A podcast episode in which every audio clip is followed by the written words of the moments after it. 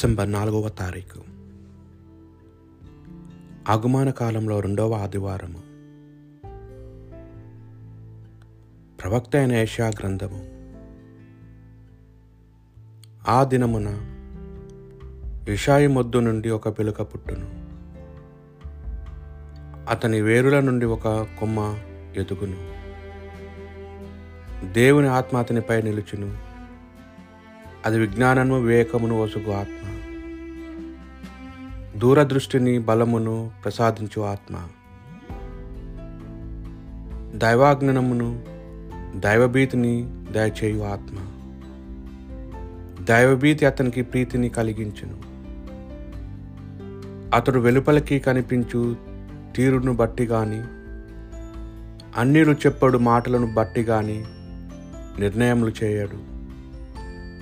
అతడు దీనులకు న్యాయముతో తీర్పు చెప్పును పేదలకు నీతితో న్యాయ నిర్ణయములు చేయును. అతని వాక్కు దుర్మార్గులను దండించును అతడు విధించు శిక్ష దృష్టిలను సంహరించును. అతడు న్యాయమును నడికట్టు వలె ధరించును సత్యమును దీటి వలె తాల్చును తోడేలు గొర్రెపిల్లలతో కలిసి జీవించును. చిరుతపులి మేకపిల్లతో కలిసి పరుండును. దూడయు కొదమసింగమును కలిసియే మేయును. చిన్న బాలుడు వానిని తీసుకొని పోవును. అవును ఎలుగుబంటియు కలిసి మేత మేయును. వానపిల్లలు కలిసి పండుకొనును. సింహము ఎద్దువలే గడ్డి మేయును. చంటి బిడ్డడు త్రాచుపామును పుట్ట మీద ఆడుకొనును. పసిబిడ్డడు విశ్వస్వర్పమును బొరియలో చేయుపెట్టును. నా పరిశుద్ధ పర్వతమంతటి మీదను క్రూర మృగములు ఎట్టి హానియు ఎట్టి కీడును చేయవు. సముద్రము జలము వలె దే దేశము ప్రభువును గూచి జ్ఞానముతో నిండియుండును. ఆ దినము ఈశాయి వంశమున పుట్టిన రాజు జాతులకు ఆకర్షణీయమైన చిహ్నముగా ఉండును. జాతులు అతని చెంతకు వచ్చును అతని నగరము ఖ్యాతిని బడియును. ఇది ప్రభువాక్కు అతని జీవిత కాలము న్యాయము వర్ధిల్లునుగాక సదాకాలము సమృద్ధి నెలకొనుగాక దేవా రాజుకు నీ ధర్మమును ప్రసాదింపము అతనికి నీ న్యాయమును దయచేయము. అప్పుడు అతడు నీ ప్రజలను నీతియుక్తముగా పాలించును పేదలను న్యాయ సమర్థముగా ఏలును.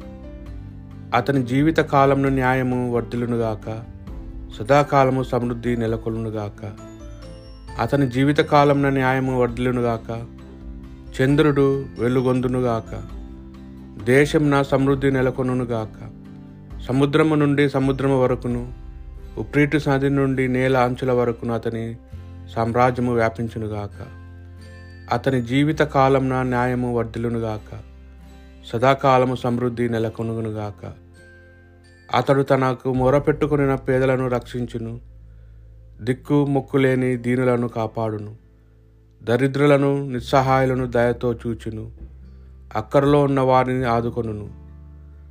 అతని జీవిత కాలంన న్యాయము వర్ధులునుగాక సదాకాలము సమృద్ధి నెలకొనుగాక రాజు పేరు కలకాలం నిలుచునుగాక సూర్యునంతకాలము అతని కీర్తి నిలిచి ఉండునుగాక అతని ద్వారా ఎల్ల ప్రజలకును దీవెనలను లభించునుగాక. ఎల్ల జాతులు అతన్ని కొనియాడునుగాక. అతని జీవిత కాలంలో న్యాయము వర్ధులునుగాక సదాకాలము సమృద్ధి నెలకొలునుగాక. రెండవ పట్టణము.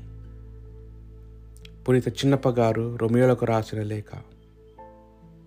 సహోదరులారా పరిశుద్ధ గ్రంథంన ముందు వ్రాయబడినవన్నీ మనకు బోధించుట కొరకే వ్రాయబడినవి. పరిశుద్ధ గ్రంథం మనకు ఒసుగు సహా సహనము ప్రోత్సాహముల ద్వారా మనకు నిరీక్షణ కలుగుటకు కొరకే అవి వ్రాయబడినవి. సహనమునకును ప్రోత్సాహమునకును కర్తయ్యకు దేవుడు మీరు క్రీస్తు యేసును అనుసరించుట ద్వారా మీకు పరస్పరము సమరస్యము కలిగించునుగాక. అప్పుడు మీరు అందరూ కలిసి ఏకకంఠముతో మన ప్రభు అయిన యేసుక్రీస్తు దేవుడును తండ్రియును ఆయన ఆయనను శుతింతురు కనుక క్రీస్తు మిమ్ము స్వీకరించినట్లే దేవుని మహ మహిమకై మీరు ఒకరిని ఒకరు స్వీకరింపుడు.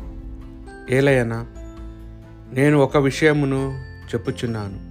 వినుడు పితరులకు ఒసగిన వాగ్దానములను నెరవేర్చుటలో దేవుడు సత్యవంతుడని చూపుటకును ఆయన కనికరమును బట్టి అన్ని జనులు దేవుని స్థుతించినట్లు చేయుటకును క్రీస్తు యూదులకు పరిచారకుడుగా ఆయను. కనుక అన్యులలో నేను నిన్ను శుద్ధింతును. నీ నామ సంక్ సంకీర్తనమును చేయుదును అని పరిశుద్ధ గ్రంథము పలుకుచున్నది. ఇదే ప్రభు వాక్ పునిత మత్తయ్య గారు రాసిన సువార్త సువిశేషంలోని భాగము. ఆ కాలము ఆ రోజులలో భక్తిజ యోహాను యుదయ దేశపు ఎడారిలో బోధించుచు పరలోక రాజ్యము సమీపించుచున్నది మీరు హృదయ పరివర్తనము చెందుడు అని పలికెను. ప్రభు మార్గమును సిద్ధము చేయుడు. ఆయన త్రోవలను తీర్చిదిద్దుడు. అని ఏడారిలో ఒక వ్యక్తి ఎలుగెత్తి పలుకుచుండెనని ఈ యోహానును గూర్చే యశ ప్రవక్త పలికెను.